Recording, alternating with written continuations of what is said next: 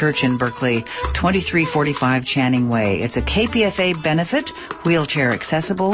Tickets at brownpapertickets.com and our lovely local bookshops. April 28th, Abigail Thomas, who says, We're made out of stars and dinosaurs and grass. And you are listening to 94.1 KPFA and 89.3 KPFB in Berkeley, 88.1 KFCF in Fresno, and online at kpfa.org. The time is 3.30. Stay tuned next for Cover to Cover with Jovelyn Richards.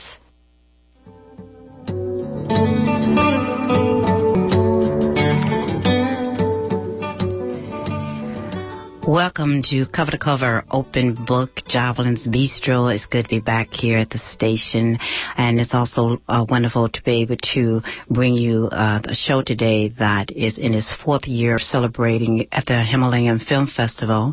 I want you to take down the number because the my guests today have been gracious enough to offer four season passes to the festival, so you definitely want to be a part of that.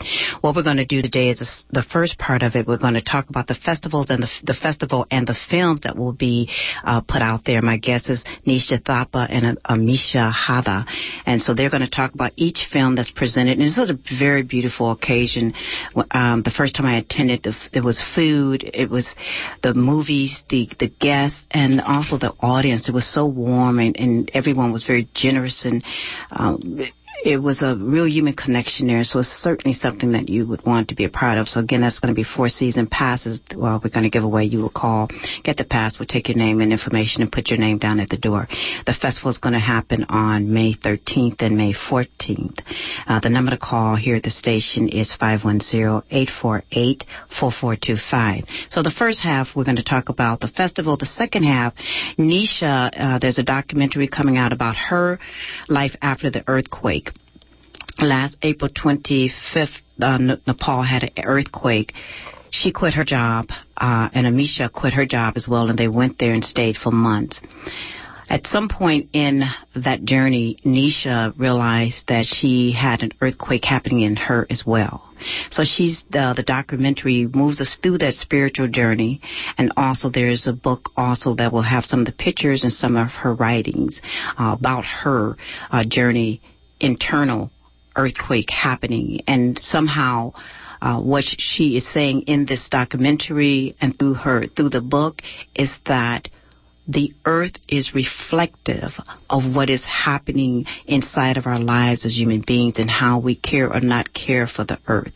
And it is erupting, flooding, crying, singing, things that she went through. So we'll take that journey with her. So I want to welcome my guest. Amisha, are you there? I am. Thank you, Jovelyn. You're welcome. Nisha, hi, welcome. Thank you so much. Welcome. So the films, we're going to give away four passes. Tell us about the Himalayan Film Festival and how this came about and what films will be there. Amisha, if you could answer that. What films will we be seeing this year at the festival? Sure, sure. Let me start by uh, thanking you, Jovelyn, for having us in your show. Uh, we really appreciate it and to, to have this chance to connect with your audience. Yes. So the Himalayan Film Festival is, a, is, is in its fourth year, and it's going to be held at the 9th Street Independent Film Center, Film uh, Center in 9th Street, San Francisco. So uh, basically, the purpose of this festival is to bring stories that provide a glimpse on the day-to-day life and the social cultural aspect of the people in the Himalayan region. Uh, we we the intent of doing this festival is not only to bring the story together, uh, we choose to bring like stories that have the power to pe- bring people together, to inspire, and of course to promote the hard work of all the filmmakers in that region. And the big part of this um, is, Jovelyn, as you mentioned, is the audience that we have there. We always have like special guests coming in who have an invested interest in that region and who are always uh, willing to lend a hand in, in times of need. So we're very appreciative of that um, uh, audience that we have. Um, so this year we are going to show five feature documentaries. Um, the opening night is on the 13th at 6 p.m. Of course, food and drinks uh, will be provided. Um, the uh, opening movie is called Bhagyali Bache Gaharu, or um, in English, like the miracle survivals and the Nepal earthquake. So this movie focuses on like you know the uh, miraculous survival of people who were able to survive that earthquake on April 25th. Um, it's very interesting. It covers um, real interviews with the armed police force as well as like you know no- Nobel laureates and other real life people. Um, and um, after this movie, we're also planning to have like a pa- audi- panel where um, our youth uh, group, who were very much involved in the relief effort, uh, will share their stories about uh, you know what they went through, um, the challenges that they went through, and the uh, you know the uh, success that they had in uh, you know helping people in the aftermath. So it's a very interesting movie, um, documentary, and not just a documentary, the conversation that's going to happen. Um, and then on the second day, we are going to start uh, the uh, festival at 12 p.m. So this is going to be like a whole day event um, with four movies. Um, and the movies that we're going to be showing are movies like Talking to the Air uh, by Sofia Pilgrim, and this is uh, this documentary shows the Tibetan Buddhist culture of Mustang, where wealth is measured in horses and riding is as elemental as breathing. So just imagine like life, you know, centuries old traditions being coming to like big screen in San Francisco. Um, I'm very excited about that document, then documentary. Then we have other movies uh, such as Castaway Man um, that uh, you know uh, features the life of a very, a very controversial um, figure in Nepal, um, Dor Bahadur Bista, who disappeared without any trace in 1996. And he is someone who wrote very um, several uh, impactful books in Nepal. Um, so that's there. And then we also have another documentary called Drawing the Tiger, which is an intimate portrayal of a um, of a girl who wins a scholarship to go to study in the capital city. It's very powerful and it's it's it's resonates uh, so much with us because we have our own um, scholarship program in the Humla region. So it just sort of like for us, it gives a different perspective, and of course for the audience, it gives like food for thought and something to reflect upon.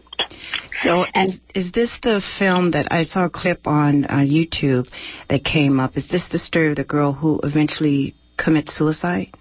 That is unfortunate. That that is true. Yes, unfortunately, that happens, and just it it, it captures that. You know, it's so so um, it's just a very emotional and such a good capture of that uh, story. And it also, as I was watching the uh, part of the film, it addresses that we sometimes in crisis need more than just resources, shoes, water, food. Those things are important, but education is important to decode the world in front of us and be able to put language to what our soul, our spirit is speaking.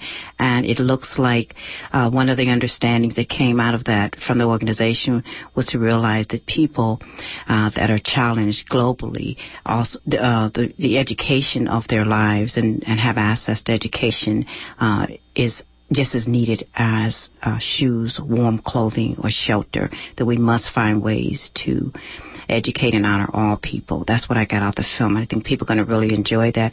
Again, I want everyone to know you're listening to Cover to Cover, Jovelyn's Bistro, and we're talking about the Himalayan Film Festival, and I'm here uh, in the studio with Nisha Thapa, and then on the phone from work is Amisha, and they're both uh, founded the Himalayan Film Festival four years ago, and this is in uh, its six no six year four years ago. Fourth year. yeah and just so it's happening may 13th and 14th and so amisha you quit your job and you went there after the earthquake.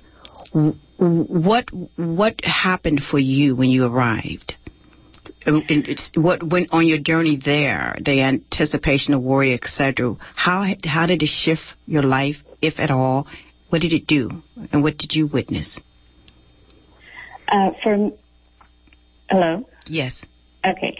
Yeah, for me, Jolene, it was a very, uh, you know, unanticipated um, experience. Um, I, I quit my job uh, with the hopes to go and volunteer over there, um, as well as, you know, there were some personal things for myself that one, you know, I felt like I needed to go after all that happened.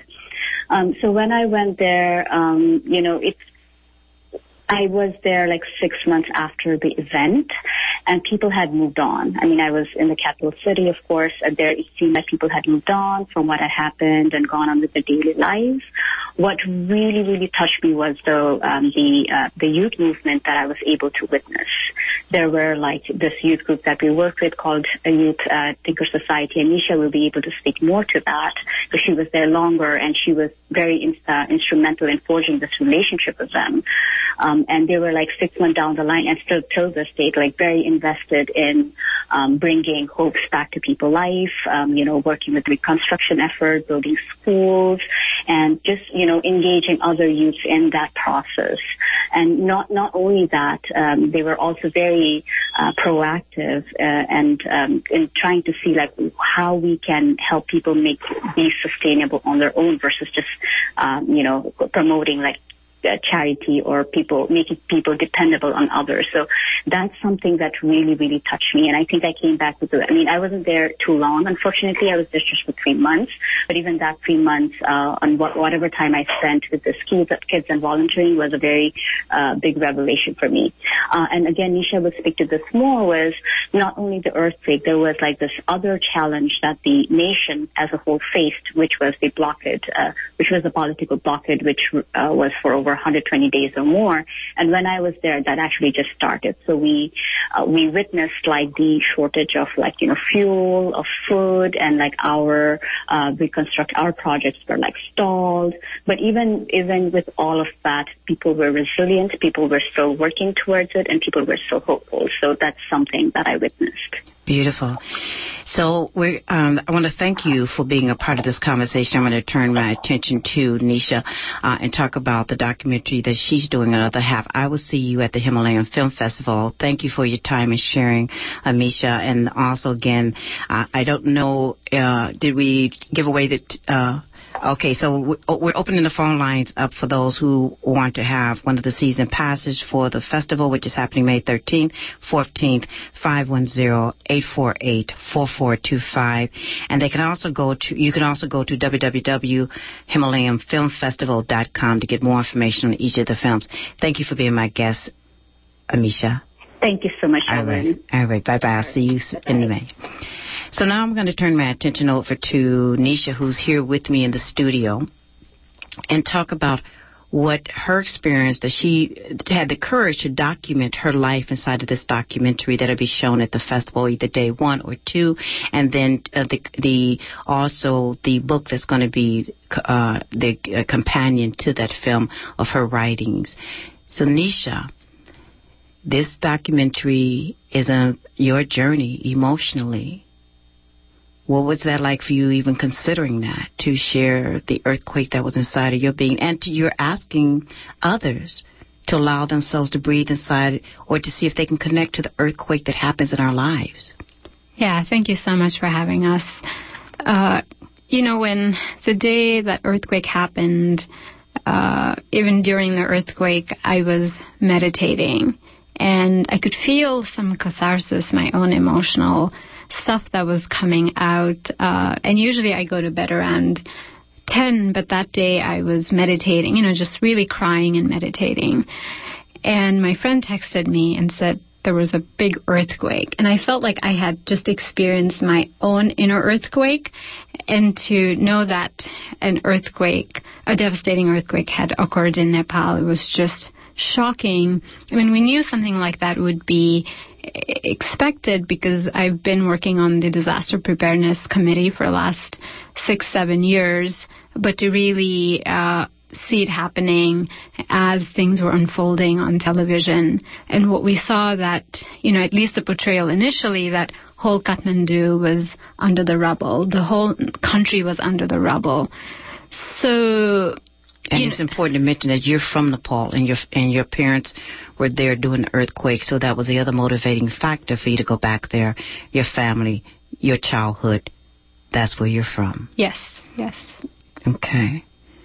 And so you you leave. You you are working uh, here in Oakland as a nurse practitioner, And you take those, did you take those skills over there? Is that, was your intentions to go do um, medical support? No, we didn't do medical camps. Uh, we, what we did was really connected with the youth movement there that Amisha talked about and really support the youth movement rather than coming in as saying, I know it all and I'm going to save lives. You know, I was more there as an observer, and also the community here was really kind and generous. We had raised pretty significant amount of money, and we wanted to make sure that every penny went uh, to people there, not as a handout, but really to empower, uh, work on not only just the structural rebuilding, but also the functional rebuilding.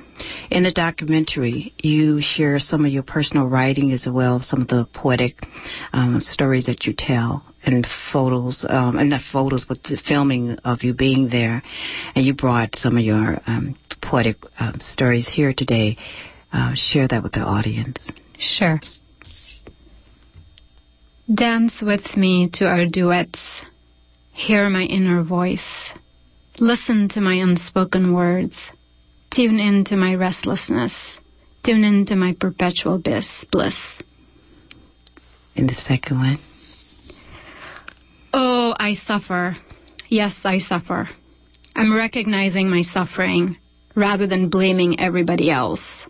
I suffer because I don't have patience to wait for stories to unfold. I suffer because I have limited interpretation of the others and the present moment. I suffer because I seek for love in others without knowing that I am the love that I've been waiting for. I suffer because I'm attached.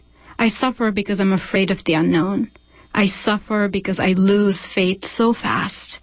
I suffer seeing other people suffer. I suffer looking at the wounds of others. I suffer because I escape the present moment living between reoccurring past and the unknown, unmanifested future. I suffer because I think I can change others. I suffer because I think I can change the world. Did you write this while you were there? No, I actually wrote uh, this piece that I just uh, wrote, this is probably a week or two before the earthquake. Talk to me, uh, talk to us, or share with us why you believe spiritually, intellectually, emotionally that so much of what happens on the planet begins to happen within ourselves and, and it's reactionary. It's yin yang. It's how lack of care of the planet, disrespect, dishonor, what, how, however we want to think about that. Tell me, walk us through that for you. What made you understand that and you know, I've just never uh, written in the past. Um, I've always been sort of more in this linear thinking, you know, especially my training as a clinician. You know, it's black and white, uh, and I'd never really, I mean, I've loved um, watching films and arts, but I was just never drawn into arts as a healing therapy. I thought, you know, a pill uh, or a clinical conversation would fix, and I was never really tuned into my own reality within me. You know, I just thought, okay, if I'm on the board of 10 different organizations, uh, I will be happy. Or if I have this, I'll be happy. If I have a perfect job, I'll be happy. But a lot of my mm, perception of the world was my, you know, not engaging to my own chaos within me. I was just so in my head, not connected to my body and spirit, even though, you know, I would preach people to take care of themselves, but I don't think I was really taking care of myself. I was just on this go, go, go, trying to change the world, trying to fix the world, but not really tuning into my own internal, uh, you know, earthquake within me that was just erupting every day, waiting to just burst. And so it sounds like that, that the day of the physical earthquake, that alignment is why you were up, as you said, crying and meditating, and then it happened. And you immediately saw the connection. Right, right. When you left here and went there, what was it like being in the rubble, the aftermath? And then, how did that, what was the, what was the impact in the rubble inside of you? What was happening? When I was there, actually, I was really in the present moment. As alive as I could be, despite the difficult physical circumstances, uh, despite sleeping outside for four or five days. We were shaken by the tremors every two to three hours. But I was so alive. I was living every breath. Because here, before the earthquake, I was either living in the f- you know uh, the future that I thought would heal me or the past stories that I was holding on to, but I was just never in the present moment. Even though, you know, I was meditating for hours and going to silence retreats, I was just so stuck up in the past or stuck, uh, you know, uh, stuck in the future. So being on the ground in the rubble, it just awakened me. It shook me and said, realize, you know, like, how am I living my life?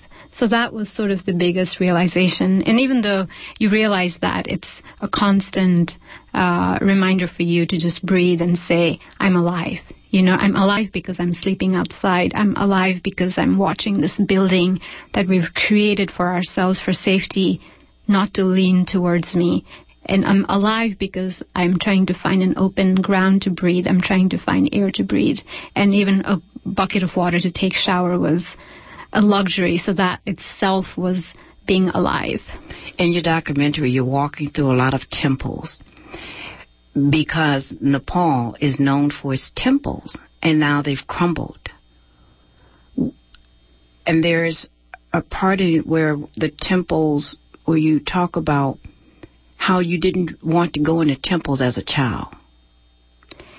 Right. Uh, you know, I my I grew up in a really uh, well, my mother was more of a traditional Hindu.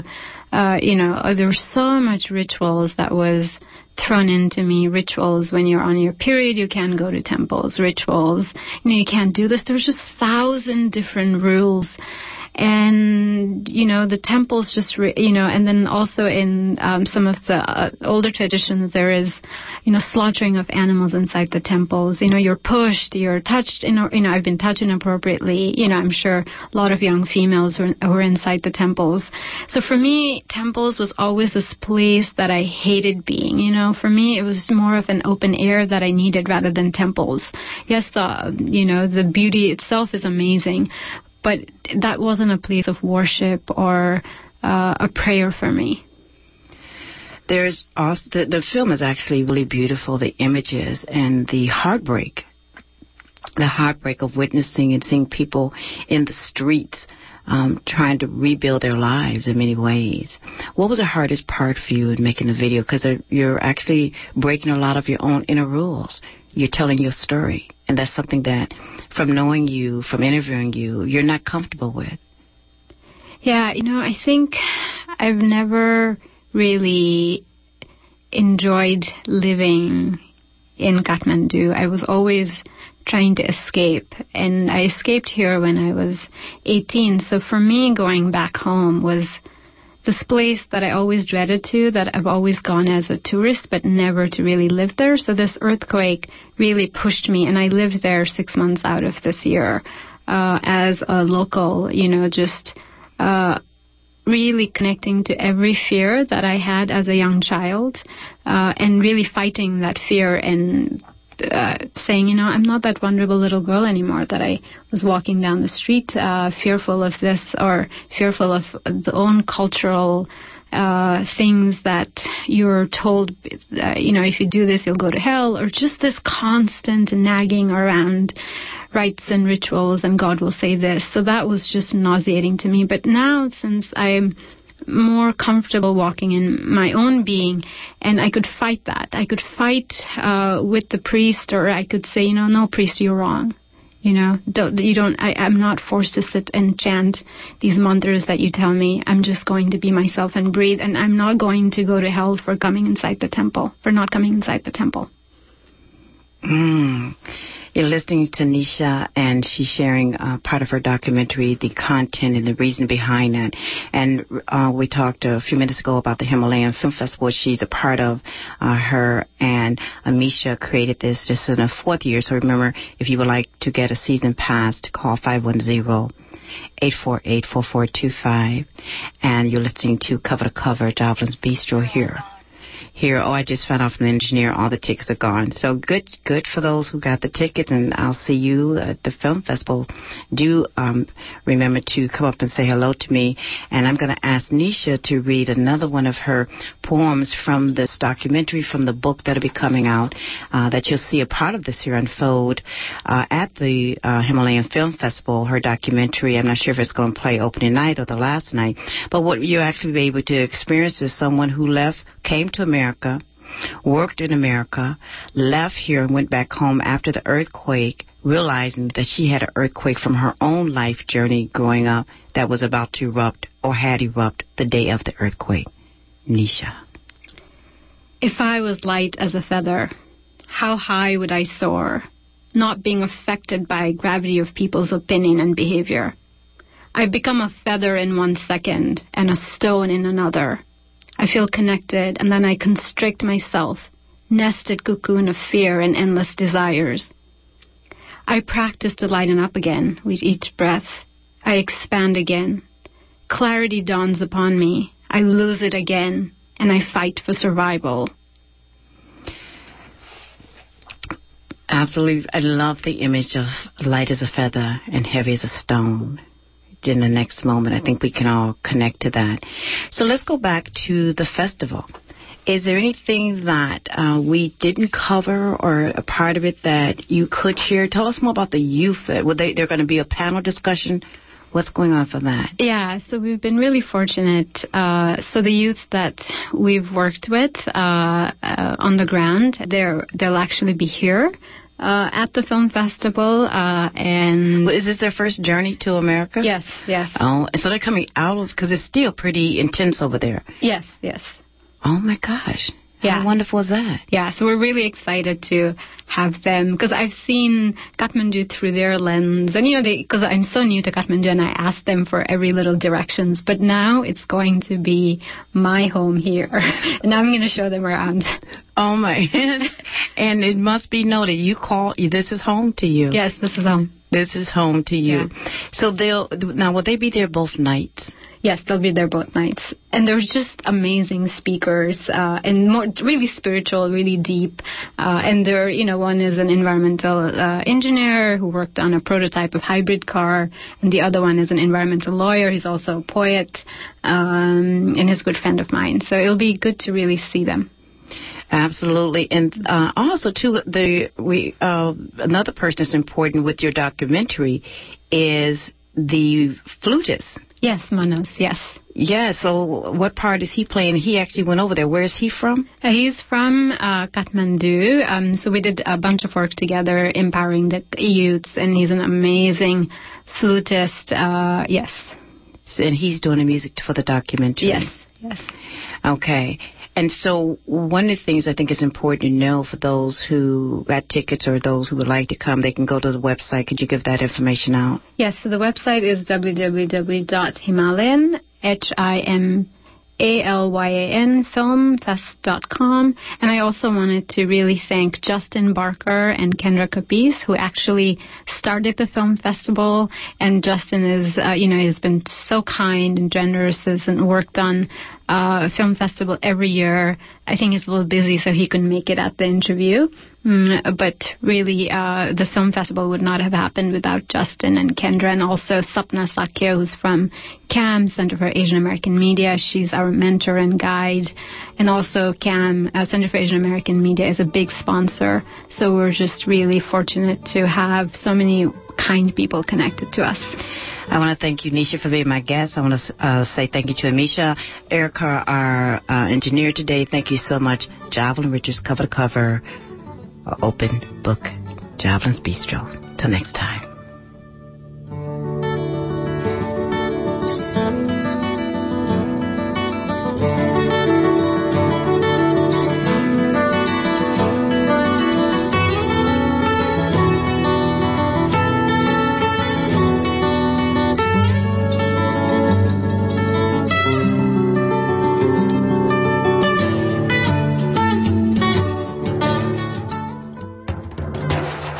Jeremy Scahill is the war correspondent who wrote Blackwater and Dirty Wars, produced the film Dirty Wars, and is one of the three founding editors of the online investigative magazine The Intercept. Jeremy and Intercept staff have just published The Assassination Complex, a book of revelations about the U.S. government's hell-driven drone program and secret assassination policy.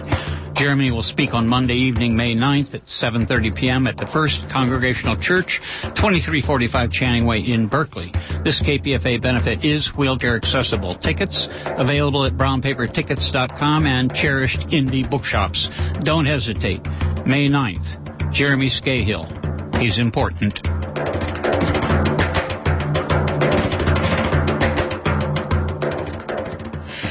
And you are listening to 94.1 KPFA